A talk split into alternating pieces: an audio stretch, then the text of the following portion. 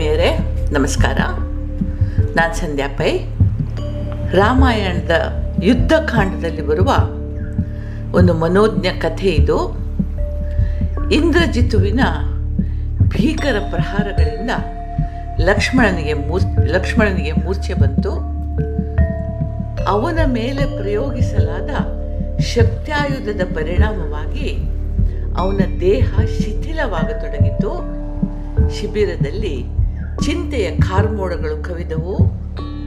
ವೈದ್ಯರು ಮಾಡ್ತಾ ಇದ್ದ ಔಷಧೋಪಚಾರಗಳು ಯಾವುದೂ ಪರಿಣಾಮ ಬೀರಲಿಲ್ಲ.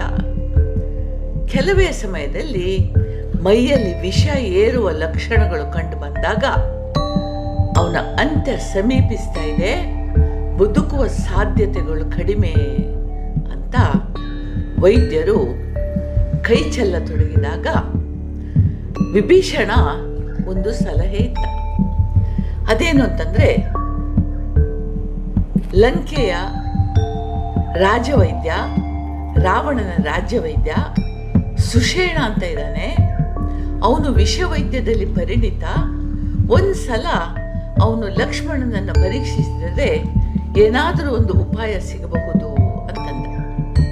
ಆಂಜನೇಯ ಲಂಕೆಗೆ ಹಾರಿ ವೈದ್ಯ ಸುಷೇಣನನ್ನ ಅವನ ಕುಟೀರ ಸಮೇತ ಎತ್ಕೊಂಡು ಬಂದು ರಾಮಚಂದ್ರನ ಮುಂದೆ ಇಟ್ಟ ಶತ್ರು ಪಾಳಯದಲ್ಲಿ ಬಂದಿಳಗಿದ್ದ ಸುಷೇಣನಿಗೆ ಗಾಬರಿಯಾಯಿತು ಯಾಕೆ ಅಂತಂದ್ರೆ ತನ್ನ ಸ್ವಾಮಿಯ, ಅಂದರೆ ರಾವಣನ ಶತ್ರುವಿಗೆ ಚಿಕಿತ್ಸೆ ನೀಡೋದು ರಾಜ, ರಾಜನಿಷ್ಠೆಯ ಉಲ್ಲಂಘನೆ. ಯಾಕೆಂದ್ರೆ ರಾವಣ ಹೇಳಿದ್ರೆ ಮಾತ್ರ ಅವನದು ಮಾಡಬೇಕೆ ಹೊರತು ಇಲ್ದಿದ್ರೆ ಮಾಡಬಾರ್ದು. ತನ್ನಲ್ಲಿ ಉಪಚಾರಕ್ಕಾಗಿ ಬಂದ ರೋಗಿಗೆ ಶುಶ್ರೂಷೆ ನಿರಾಕರಿಸೋದು ವೃತ್ತಿ ಧರ್ಮಕ್ಕೆ ಹಾಗೂ ವೈದ್ಯ ಧರ್ಮಕ್ಕೆ ವಿರುದ್ಧವಾದದ್ದು. ಸುಷೇಣ ಪಾಪ ಧರ್ಮ ಸಂಕಟದಲ್ಲಿ ಬಿದ್ದ ಪಾರಾಗೋದು ಹೇಗೆ ಅಂತ ತುಂಬ ಯೋಚಿಸಿದ ನಂತರ ವೈದ್ಯ ವೃತ್ತಿಯ ಪಾಲನೆ, ಧರ್ಮ ಮುಖ್ಯ. ನಂತರ ಉಳಿದದ್ದೆಲ್ಲ ಅಂತ ಒಂದು ನಿರ್ಧಾರಕ್ಕೆ ಬಂದ ತನ್ನ ವೈದ್ಯ ಧರ್ಮ ಹಾಗೂ ವೃತ್ತಿ ಧರ್ಮಕ್ಕೆ ಮಿಗಿಲಾದದ್ದು ಯಾವುದೂ ಇಲ್ಲ. ಆದುದರಿಂದ ತಾನು ಲಕ್ಷ್ಮಣನಿಗೆ ಶುಶ್ರೂಷೆ ಮಾಡದೆ ಸರಿ ಅಂತ ನಿರ್ಧರಿಸಿದ. ಕೂಲಂಕುಷವಾಗಿ ಲಕ್ಷ್ಮಣನನ್ನು ಪರೀಕ್ಷಿಸಿದರೆ ಪ್ರಜ್ಞಾಹೀನನಾಗಿದ್ದೇನೆ, ನಾಗಿದ್ದಾನೆ. ಒಂದರ ಹಿಂದೆ ಒಂದರಂತೆ ಅವನ ಅಂಗಾಂಗಗಳಲ್ಲಿ ವಿಷ ಏರ್ತಾ ಇದೆ. ಈಗಾಗಲೇ ಸಮಯ ಮೀರ್ತಾ ಇದೆ. ಅವನು ಶ್ರೀರಾಮಚಂದ್ರ ಲಕ್ಷ್ಮಣನ ಸ್ಥಿತಿ ಗಂಭೀರವಾಗಿದೆ. ಇದಕ್ಕೆ ನನ್ನಲ್ಲಿ ಮದ್ದಿಲ್ಲ. ಆದರೆ ಮದ್ದು ಯಾವುದು ಅಂತ ನನಗೆ ಗೊತ್ತಿದೆ. ಶಿಥಿಲವಾದ ಅಂಗಾಂಗಗಳಿಗೆ ಸಂಜೀವಿನಿ ಮೂಲಿಕೆ ಒಂದೇ ಒಂದು ಔಷಧ. ಅದರಿಂದ ಪುನಶ್ಚೇತನ ಮಾಡಬಹುದು. ಆದರೆ ನಾಳೆ ಬೆಳಗಾಗುವಷ್ಟರಲ್ಲಿ ಈ ಸಂಜೀವಿನಿ ಪ್ರಯೋಗ ಆಗಬೇಕು. ಇಲ್ಲದಿದ್ದರೆ ಸಾವು ಖಚಿತ ಅಂತ. ಕಡೆಗಂದ ಕಡೆಗೆ ರಾಮ ಕೇಳ್ದ, ಈ ಸಂಜೀವಿನಿ ಮೂಲಿಕೆ ಎಲ್ಲಿ ಸಿಗುತ್ತೆ ಅಂದರೆ, ಅವನಂದ ಈ ಮೂಲಿಕೆ ಈ ಪ್ರದೇಶದಲ್ಲಿ ಎಲ್ಲೂ ಬೆಳೆಯೋದಿಲ್ಲ. ಹಿಮಾಲಯದ ಉತ್ತರ ಭಾಗದಲ್ಲಿ ಗಂಧಮಾದನ ಎಂಬ ಬೆಟ್ಟ ಇದೆ. ಸಂಜೀವಿನಿ ಮೂಲಿಕೆ ಅಲ್ಲಿ ಒಂದು ಜಾಗದಲ್ಲಿ ಮಾತ್ರ ಬೆಳೆಯುತ್ತೆ. ನಾಳೆ ಸೂರ್ಯೋದಯಕ್ಕೆ ಮೊದಲು ಅದನ್ನ ಅಲ್ಲಿಂದ ತರುವುದು ಅಸಾಧ್ಯದ ಮಾತು ಅಂತಂದ.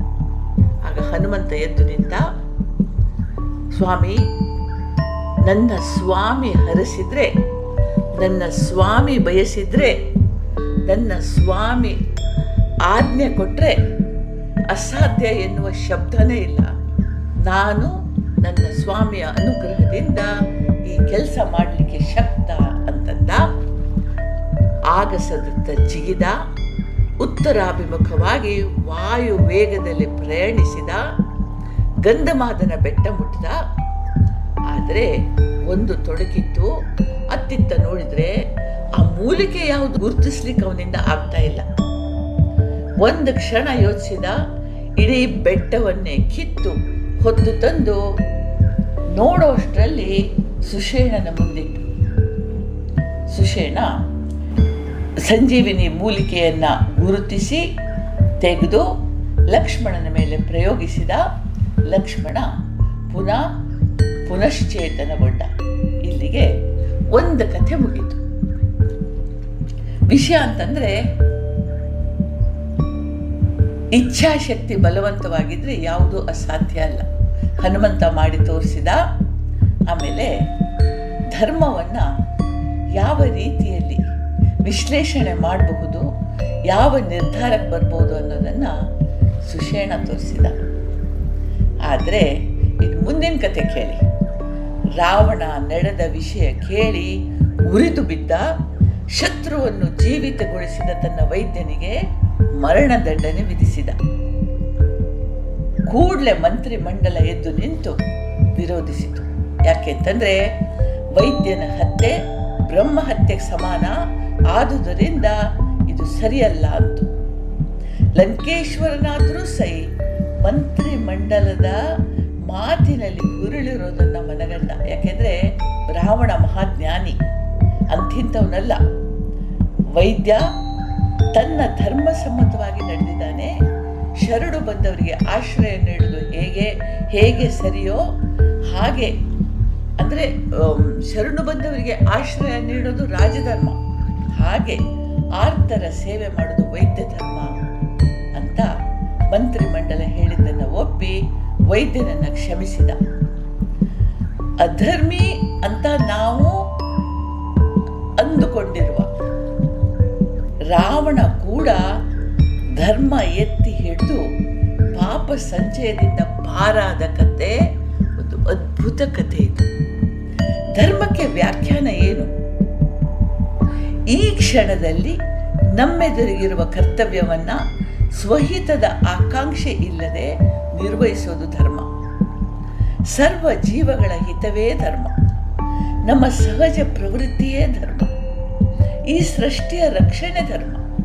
ಶ್ರೀರಾಮಚಂದ್ರ ಹನುಮಂತ ಹನುಮಂತನನ್ನ ಕುರಿತು ಹೇಳಿದ, ನಮಗೆ ಅಗತ್ಯ ಇರುವುದನ್ನು ನೀಡಿದ ಈ ಭೂತಾಯಿಯ ತುಣುಕನ್ನು ಅದರ ಮೂಲ ಸ್ಥಾನಕ್ಕೆ ಮರಳಿಸಿ ಬಾ ಹನುಮಂತ. ಯಾಕೆ? ಅವಾಗ ಹನುಮಂತ ಹೇಳ್ದ ಯಾಕೆ ಪುನಃ ಕಷ್ಟ? ಇಲ್ಲೇ ಇರಲಲ್ಲ ಅಂತಂದ. ಅವಾಗ ರಾಮಚಂದ್ರ ಹೇಳ್ತಾನೆ, ಪ್ರಕೃತಿಯಲ್ಲಿ ನಾನಾ ಗುಣರೂಪಗಳಿವೆ. ಅದು ಅದು ಎಲ್ಲಿರಬೇಕೋ ಅಲ್ಲಿದ್ದರೆ ಮಾತ್ರ ಅದರ ಅಸ್ತಿತ್ವ.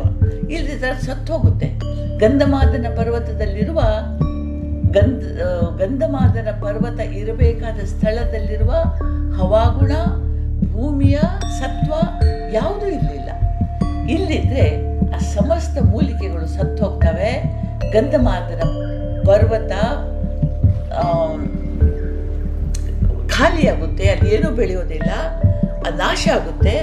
ಆದುದರಿಂದ ಅದು ಹಿಮಾಲಯದ ಹಿಮ್, ಮಡಿಲಲ್ಲಿ ಇದ್ದರೆ ಮಾತ್ರ ಸುಖವಾಗಿರುತ್ತೆ. ಮುಂದಿನ ಪೀಳಿಗೆಗೆ ನಾವು ಈ ಮೂಲಿಕೆಗಳನ್ನು ಕಾಪಿಡಬೇಕು. ತಗೊಂಡು ಹೋಗಿ ಅದನ್ನು ಅಲ್ಲೇ ಇಟ್ಟು ಬಾ. ನಮ್ಮ ಧರ್ಮ ಈಗಿರುವ ಪ್ರಕೃತಿ ಸಂಪತ್ತನ್ನ ಮುಂದಿನ ಪೀಳಿಗೆಗೆ ಹಸ್ತಾಂತರಿಸೋದು. ಆದುದರಿಂದ ಕೃತಜ್ಞತೆಯಿಂದ ಇದನ್ನು ವಾಪಸ್ಸು ಇಟ್ಟು ಬಾ ಅಂತ ಕಲಿಸಿದ್ನಂತೆ. ಎಂಥ ಉದಾತ್ತತೆ ನೋಡಿ, ಎಂಥ ಉದಾಹರಣೆ. ಚಂದದ ಕತೆ, ನಿಮಗೂ ಖುಷಿ ಆಯಿತು ಅಂತ ಅಂದ್ಕೊಳ್ತೀನಿ ನಮಗೆಲ್ರಿಗೂ ದೇವರು ಒಳ್ಳೇದು ಮಾಡಲಿ. ಜೈ ಹಿಂದ್.